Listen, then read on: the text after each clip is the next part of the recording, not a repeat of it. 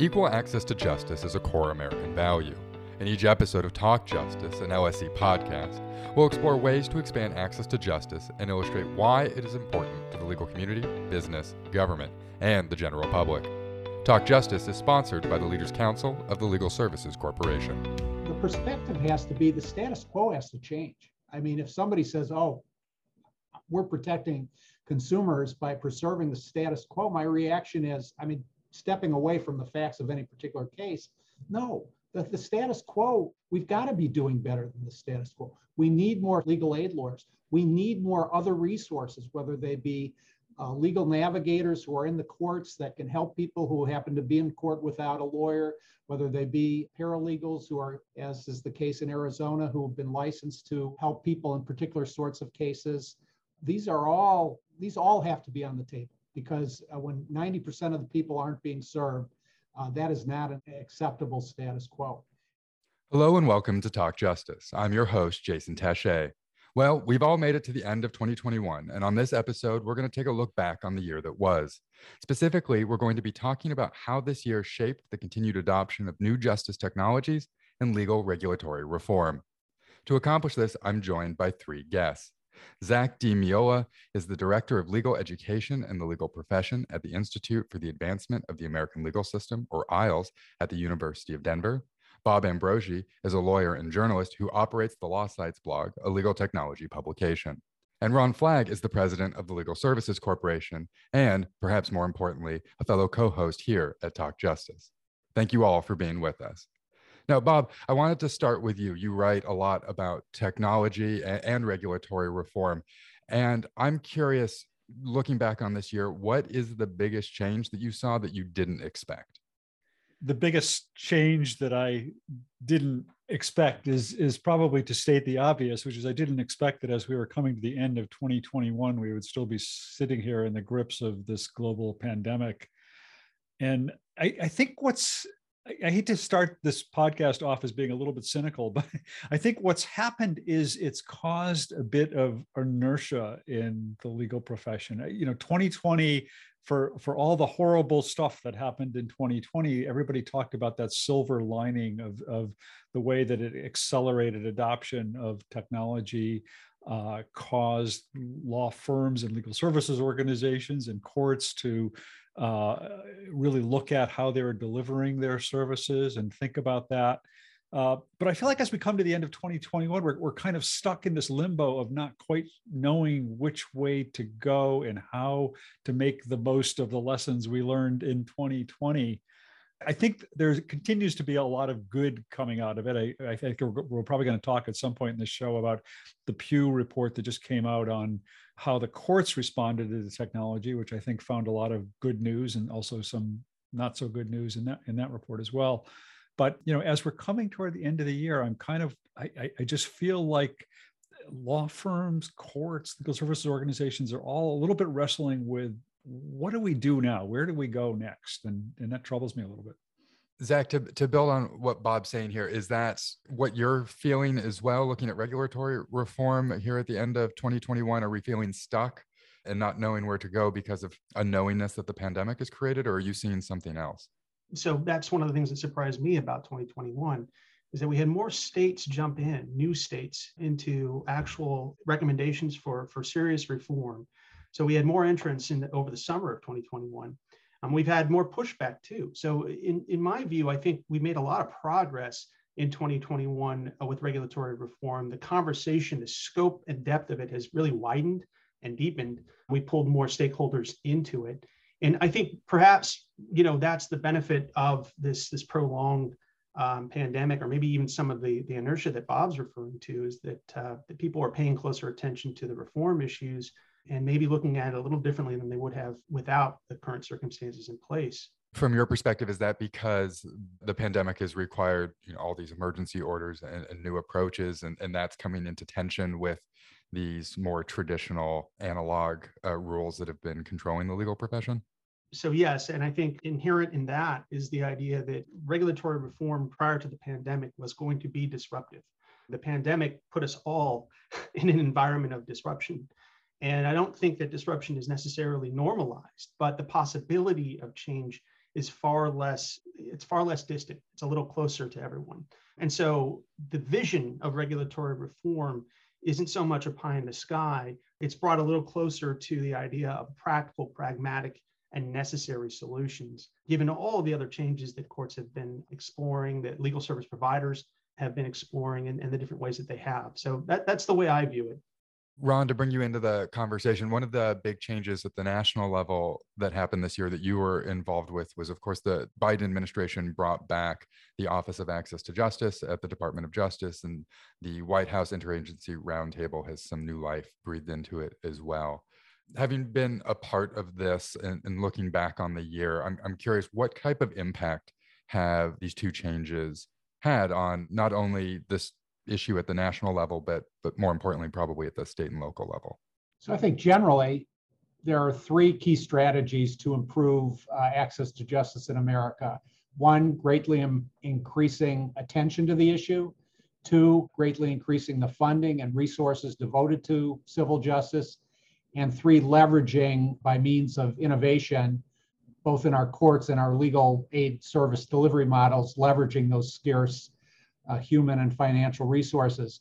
And I think the reestablishment of the DOJ Access to Justice Office and the reinvigoration of the White House Legal Aid Interagency Roundtable can advance all three of those strategies.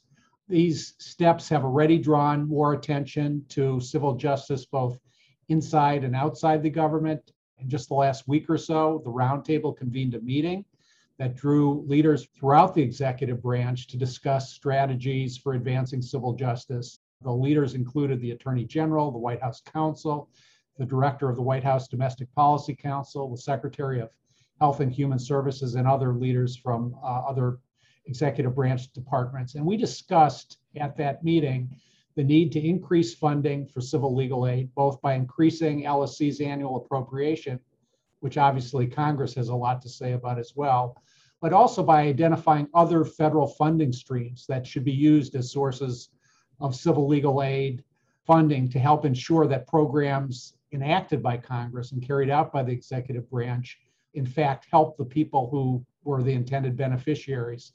A 2021 example of that has been the use of American Rescue Plan funding and emergency rental assistance funding to support the creation of right to counsel programs in eviction cases. And you know, I think it's made a, a, a big difference to uh, tens of thousands of people who hopefully will be staying in their homes at the end of the year rather than being evicted.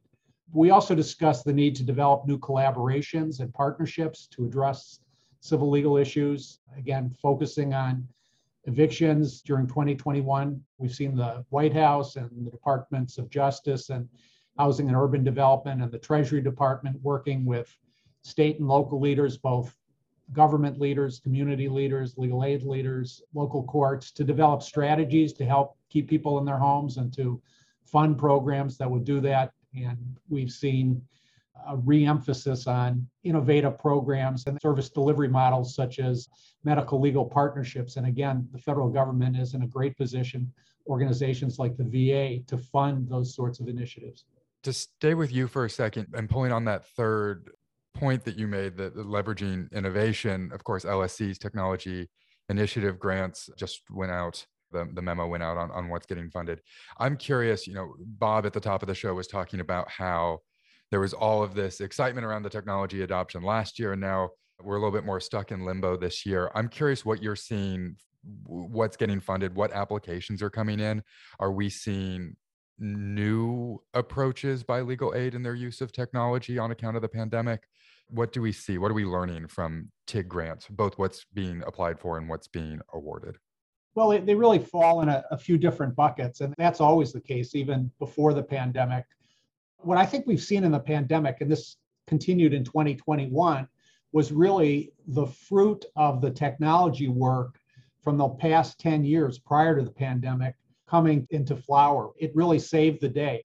In saying save the day, I don't mean to suggest that, you know, mission accomplished, the problems have been solved, but the surges in unmet legal needs that we've seen during the pandemic, the response to them would have been much worse, both within the judiciary and within uh, civil legal aid, if we hadn't, over the prior 10, 15, 20 years been coming up with ways of communicating with people who we weren't in the same room with, ways of doing outreach remotely, ways of doing intake electronically and not just face to face.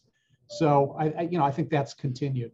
Bob, I, I want to pull on that a little bit because a lot of this stuff, when we're looking at courts or, or, we're looking at how legal aid reacted in, in 2020, everything was an emergency measure, right? Uh, either literally because the court had to pass a, a, an emergency rule change or just because we were in fact in an emergency.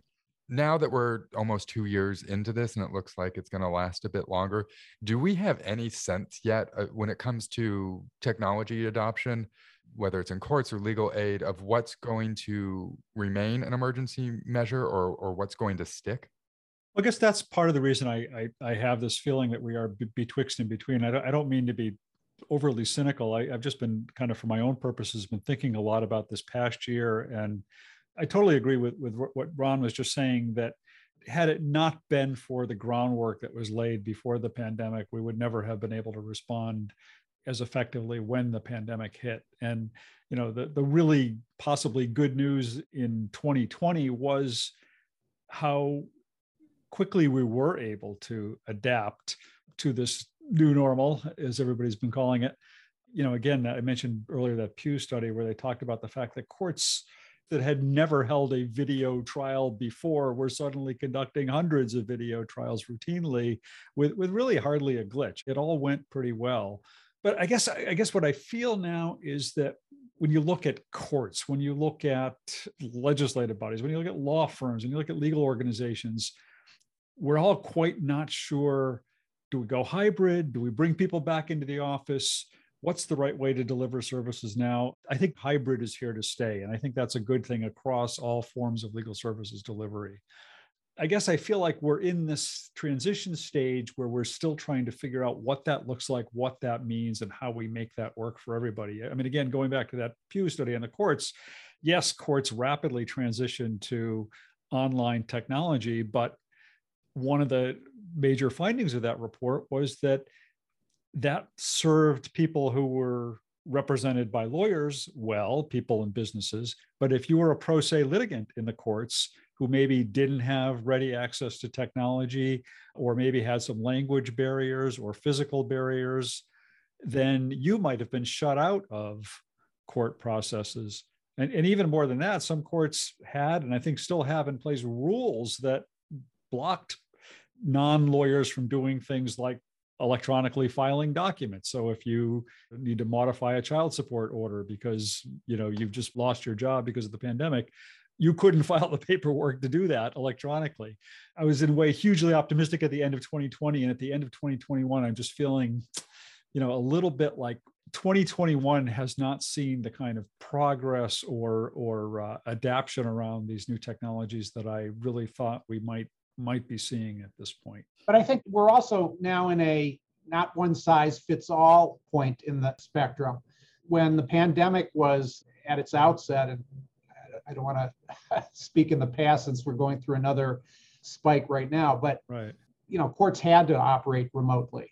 Hopefully, we're going to get past the pandemic, and then the question will be, where is technology the answer? Sometimes for unrepresented people, it's going to be the right answer. Where for a 15-minute appearance in a, an eviction case or a family law case, rather than having to uh, schlep three kids into the courthouse or uh, leave their job for you know six hours to make a 15 minute appearance they can uh, hopefully uh, appear whether self-represented or with a lawyer remotely but then that immediately begs the question do they have the bandwidth literally to do that mm-hmm. and so the questions become much more complicated yeah. and not surprisingly those answers are not as satisfactory or clear cut as they were when there was really no choice other than to go forward remotely one of the things that's interesting to me, and, and Bob, you've mentioned the Pew report a couple of times, and we'll put a link in our show notes. But one of the things that jumped out to me about that report was that in these two years where we have digitized a lot of new services, we've created easier online access to things like virtual hearings now, either through Zoom links or even YouTube channels. You can just watch a court hearing anywhere around the country. The Pew report and the discussion doesn't really seem to be like within all of this new technology, there's increased data collection and security concerns. And that conversation doesn't seem to be happening in a robust way. But I'm wondering if I'm missing something. Like, are we thinking through the complications that we are creating by digitizing a lot of these services and creating a larger data trail uh, about people's litigation? You know, that's an interesting question. And I don't know that I fully thought through what, what the answer to that is. For example, I do uh, I do a lot of uh, uh, lobbying work in my law practice, uh, which means I'm often having to testify before the state legislature in a hearing. And it used to be that people who might be interested in knowing what the legislature is doing could kind of wander into that hearing and listen to what was being talked about and wander out when it was over without having to sign in or give their name or anything else. Now, if you want to attend a local government meeting or a legislative hearing, or I guess even a court hearing uh, in many cases, you're having to sign in and register and give your identification is that a bad thing? Is that a good thing? I don't know, but it, it's as you say, it's a whole new area of data being collected about us as members of the public, as citizens that we never had before. You know, I, I think in some ways all this data collection is is a good thing, and I think I mean what Zach could probably talk to what's happening in Utah and and Arizona, where you know as we're experimenting with these different forms of delivering legal services in those states they're compiling lots of data on what works and what doesn't work and that's something we've never really had before uh, or had the benefit of before. So i don't know i'd love to hear what zach thinks about that but you know i, I think there is maybe some privacy issues here that as you might suggest but uh, also ultimately opportunities to you know again understand better what works and what doesn't work in terms of delivering these kinds of services. I have some thoughts on this. I, there are privacy concerns rightly so but I, I think I'll just weigh in a little more on, on the possibility here. Two things have happened in the last couple of years that have really spurred an ability for the profession and for courts to understand better the outcomes of the choices that they make. Courts and the legal profession famously don't collect data, don't evaluate using data. It's one of the supreme ironies of our profession that we have very little evidence for the way with which we govern ourselves although we require evidence of everyone else to make their case, right? And so, two things the technology being implemented and regulatory reform. And as Bob correctly points out, robust data collection and, and soon to be analysis in places like Utah and Arizona, I think have created a bit of a renaissance here, a spark. What we're seeing is one of the greatest growths in our profession for a, a role and a space for, for data scientists, for researchers, and for an understanding of what it means to have an evaluation plan, right? To understand what policy objectives are beforehand and let that drive your evaluation plan. In fact, there was a wonderful podcast on this series about, about the whole idea of data collection and, and why it's important and how it can be uh, used in the legal profession. I loved that. And I think that's right. So one of the things that, that it, particularly with regard to regulatory reform that we've seen over the past year, one of the most exciting things for me about, about 2021 is that we have 31 legal service providers in the sandbox in Utah that could not have existed but for regulatory reform. And now we're getting a glimpse, because of the data collection that the regulator does in that sandbox, of how many people are being served, what are the services that they're receiving, how many complaints are coming through, right? In addition to a whole number of other, of other data points on these brand new legal service providers. This is useful information and so technology, reform, these sorts of new data points are fostering and I think creating a fertile field for the understanding of data. So we have something like in Utah right now, the, the Law of Laws organization. This is Anna Carpenter and, and our own director of research uh, at IALS, Logan Cornett, and a whole variety of other people, Rebecca Sandefur, who are creating a community around this. So we're starting to see standards, application, and then integration in states like Michigan, right? Chief Justice McCormack there really understands the need for data and really understands that that has to be implemented. That priority comes at the beginning of, of a program, not as an afterthought in, in the end. And for those that haven't been tracking closely, the, the sandbox model is essentially a whitelisting started by the Supreme Courts in, in Arizona and Utah that where new types of legal service providers can apply. Uh, and then there is greater oversight, uh, guardrails, and so forth, so that the experimentation can occur where previously it wasn't allowed. Just a quick correction Arizona, it doesn't have a sandbox model. Thank you. Yep. Utah. Thanks for that correction. Arizona has been doing different regulatory reform efforts. My, my apologies there. So, Zach, I want to start with you and, and then get Bob's thoughts here, where the Florida bar sued a technology startup called Ticketed, T I K D, for unlicensed practice of law. Essentially, the way the app worked is that if you got a parking ticket, you could take a photo of it, upload it, and the app would help connect you to a barred attorney in the state uh, to help fight that ticket. Uh, in a 4 3 decision from the Florida Supreme Court, they ruled that this app was essentially practicing law without a license, even though the app itself did not provide uh, much of a legal service at all, certainly no legal advice. This case for me this year illustrates that ongoing tension between technology and legal regulation. What can we learn from this? What does this tell the, uh, about kind of the state of technology, legal regulatory reform in the year 2021? Yeah, great question. So, so first of all, that the ticked opinion, ticked or ticket, however, however you, you prefer it, but um, the opinion itself is just in a way, it's almost a masterpiece because it, it covers just about every aspect of the debate we've been having around regulatory reform. And so the, the, the opinion, the, the, the, um, the majority with the concurrence say that, look, this is unauthorized practice of law as those regulations are written.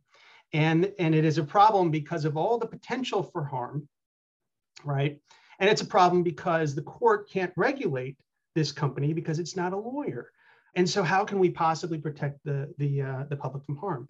And of course, the dissent says this isn't the practice of law at all. The court shouldn't regulate these sorts of business practices, and that in fact, the evidence of service being provided isn't that any consumer was harmed, but in fact they were benefited, right? So why are we punishing them for creating a, a benefit? So to me, that, that just sort of, that's the landscape of regulatory reform in a nutshell. And I think from my perspective, what it illustrates is Chief Justice Canady got this too, that he was the concurring uh, decision on that 4-3, that basically the rules as written are too broadly interpreted. Unauthorized practice of law has an incredible chilling effect, and that it is tone deaf rules that exist that way with the current problems we have today, right? Uh, particularly during the pandemic, and with the technological solutions that can be employed, right? And and what TIC was doing was very low tech in the big scheme of things relative to the technology that that's available, and yet we can't even go there. And so what Chief Justice Canady said was, you know, hey, look, it may be that we have to change all of this, but we shouldn't do it through a written opinion we need to take this through the rule writing process, right? We've got to look at the rules, put it through our committees, really give it careful analysis, get the experts involved. And of course, that's what Florida is doing, right? John Stewart has been arguing for the recommendations of his committee all, all during the fall. And there's more to, to talk about that. But I think with, with that, I would just simply say the opinion should be read by anyone interested in these issues because, in my view, both sides lay out all the, the landscape of, of the debate. Ron, from your perspective, you know, at the head of the Legal Services Corporation, when you see cases like this, as, as an organization that funds more novel technological approaches to these types of issues, of course, you're working with legal aid providers. These are legal service organizations, barred attorneys. What do you see when uh, a case like Ticket comes down? What are your thoughts? Well, you know, the whole construct of regulation of the legal profession, in theory, is to protect consumers, protect clients, protect potential clients. And my perspective is informed by the data we see on the justice gap. When the status quo is that close to nine in 10 civil legal problems faced by the poor lead to no assistance or inadequate assistance, that tells me the consuming public is being woefully served. And so, whether we're approaching this in a particular case or as folks are doing in, in Utah and uh, Arizona in a much more, you know, kind of systematic, thoughtful way, the perspective has to be the status quo has to change. I mean, if somebody says, oh, we're protecting consumers by preserving the status quo, my reaction is, I mean, stepping away from the facts of any particular case, no, the, the status quo, we've got to be doing better than the status quo. We need more legal aid lawyers. We need more other resources, whether they be uh, legal navigators who are in the courts that can help people who happen to be in court without a lawyer, whether they be paralegals who are, as is the case in Arizona, who have been licensed to help people in particular sorts of cases. These are all, these all have to be on the table because uh, when 90% of the people aren't being served, uh, that is not an acceptable status quo. You know, I think civil legal aid can be empowered by this as well. If paralegals or, you know, people who are not lawyers can help uh, members of the public with their legal problems uh, or use technology to do that. There's nothing to say that uh, legal aid programs can't employ those paralegals or can't use that technology to, to help uh, clients for whom they don't have the, the bandwidth to provide a lawyer. Ron, you mentioned at the top of that answer that the uh, you know the argument for these rules is that they protect the consumer when the consumer is actually getting pushed out of the market essentially by the limitations that the regulations create. And I'm reminded a friend of mine before he took the legal ethics test uh, to become a lawyer, his legal ethics professor told him that the correct answer on the MPRE, the name of this test, is the one that protects the cartel. Uh, the cartel being the bars.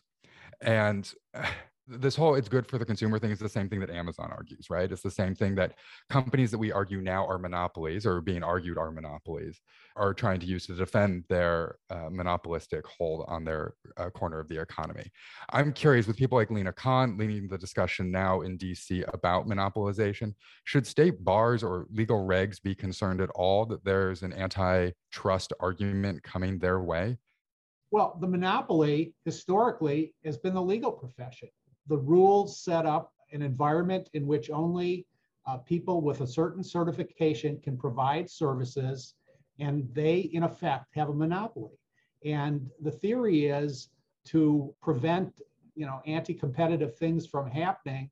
The legal profession has an obligation to provide free legal services to people who can't afford them. I mean, that's sort of one standard that's out there, and in many instances, but certainly not all. Uh, people a- adhere to that standard, but it's sort of an odd situation where the people who hold the monopoly uh, are regulating themselves in effect. I mean, you have the state generally, you have the highest court of the state at the top of the system, but you know, clearly the organized bar is often a, a strong voice in on issues of what the, the rules should be. So it, it's critical, whatever we're doing, whether we're setting the rules for lawyers, whether we're setting court rules, whether we're trying to decide to what extent uh, we should be using uh, technology in courts or in legal services delivery. We need to listen to the people who we think we're trying to serve. If we don't listen to the consumer. I mean, would you open a restaurant without uh, talking to people what kind of food they'd like? I mean, that's essentially how we operate too often in the legal profession. Zach, I'm curious for you to jump in here as someone who spends a lot of time thinking about legal reform. Is there any chance that we're going to see antitrust rules come after bar associations or some of these regs that we're talking about today? So the North Carolina Dental Association case laid the, the groundwork for a whole new way to challenge the bars. And in fact, I think the US Supreme Court might have even used uh, the, the bar associations as an example. So if a state's going to delegate enforcement of regulations to uh, an organization that's that has market incumbents in it, there are certain requirements that need to be had. That case was was referred to in the tick case. It didn't quite last. The argument never really took hold, and we haven't really seen any challenge since then. So the legal framework is there. I suppose some other set of facts or some other plaintiff would have to make make use of it. Litigation strategy is is a little bit out of my a little I'm a little far afield from that. There's also some First Amendment considerations with regard to unauthorized practice of law. I mean, how can it be that I can't give you advice? I can't just talk to you about a, a problem that you that you have. So it's out there, but hasn't really been uh, used yet to, to any great effect. I'm not sure that it will be in the future. I, I, I'm more optimistic, really, about a movement that we're seeing within each state that's really catching hold, I think, because of a lot of the circumstances around where we are, both with the crisis and access to legal services and the and the pandemic and the use of technology and change. I think what we saw over the past year was arguably exponential growth in terms of uh, states getting involved and looking, taking a serious look at uh, alternatives to the to the status quo. You know, exponential growth means from three to nine, but but that's a lot. That's a lot in the context of the last 150 years. As we wrap up, something I want to pull on there that you mentioned is you're, you're excited about the movement that you're seeing, Zach, in, in your world of regulatory reform. And kind of bookending this with where we started with Bob's answer up front is like we're, we're feeling a little stodgy uh, on the tech side of things, not sure where things are going to go. So, Bob, uh, I'm curious. I don't know if this uh, last half hour has convinced you of anything uh, different, but you know we're at the end of 2021 2022 are you feeling optimistic about it? Do you think we remain stuck so long as the pandemic continues this roller coaster? What do you expect for the coming year? Well, I mean, the funny thing is that on this issue of, of regulatory reform, I actually am optimistic, and every everybody else on this panel essentially has has made you know important points about uh, the fact that you know one of one of the problems is is that we are stuck with a, a, set of archaic rules, and we have basically the monopolists in charge of regulating the monopoly. But one of the most dramatic things we've seen over the last couple of years with regulatory reform is that the greatest push for, for regulatory reform is coming from the top uh, in, in the legal profession, from state Supreme Court justices uh, like Bridget McCormack Ann Timmer in Arizona, Deno Himonas in, in Utah, who are seeing just how severe the access to justice crisis is and how it just continues to get worse and and making the point that whatever we're doing just ain't working and something much more dramatic needs to be done and and also the even the ABA, you know, which for, I think for years was seen as the bastion of, of kind of resistance to a lot of this progress. Any number of people, particularly you know Judy Perry Martinez at the ABA, who just pushed for the need for something to be done to address the crisis that we're facing in this country. And and i think that's one area where i think everybody is really starting to get it. I mean i think california just backtracked a little bit on on some of the progress they've been making uh, on, on regulatory reform. But overall I, that is one area where i'm really optimistic I had uh, Ann Timmer on, on my own podcast uh, early this year, I think, when I asked her, are Utah and Arizona kind of the dominoes that are going to start a whole bunch of other dominoes falling? And they're not falling as rapidly as I'd like to see them falling. But I think, as Zach indicated, other states are, are moving into this area and looking at it. And I, I think we are going to see some substantial progress in this area over the next couple of years. Ron, I'll give the last uh, word to you. What uh, dominoes do you expect to see fall in, in Bob's words in, in 2022? Well, I'm optimistic because of people like you, Jason, and, and Zach, and Bob, and many others. These issues are getting much more public attention than they ever did before. Uh, ev- evictions and domestic violence used to be other people's problems. Now everybody sees them they're on the front page. People understand that there's not enough legal assistance. So, you know, I think one of the dominoes I, I, I hope to see fall is a real step increase in resources devoted to civil legal aid. We've been in the same uh, range in terms of funding uh, for 30 years, and you know you get what you pay for. If you if you don't increase investment for 30 years, you're going to have a 90% justice gap. So I think increases in resources and regulatory reform efforts that are going on in Utah and Arizona. They're already showing results. I think they're going to continue to show results, and I think they will serve as models for other jurisdictions. Well, with whatever dominoes come to fall in 2022, I'm sure we're going to be discussing it here on Talk Justice uh, in the new year. So, with that, I'd like to thank Bob, Zach, and Ron for being with us today on Talk Justice. For links to what we discussed, check out our show notes. If you liked what you heard, please leave us a review wherever you listen to podcasts. I'm Jason Tashea, and for everyone here at Talk Justice, thank you for listening and Happy New Year. Podcast guest speakers' views, thoughts, and opinions are solely their own and do not necessarily represent the Legal Services Corporation's views, thoughts, or opinions. The information and guidance discussed in this podcast are provided for informational purposes only and should not be construed as legal advice. You should not make decisions based on this podcast content without seeking legal or other professional advice.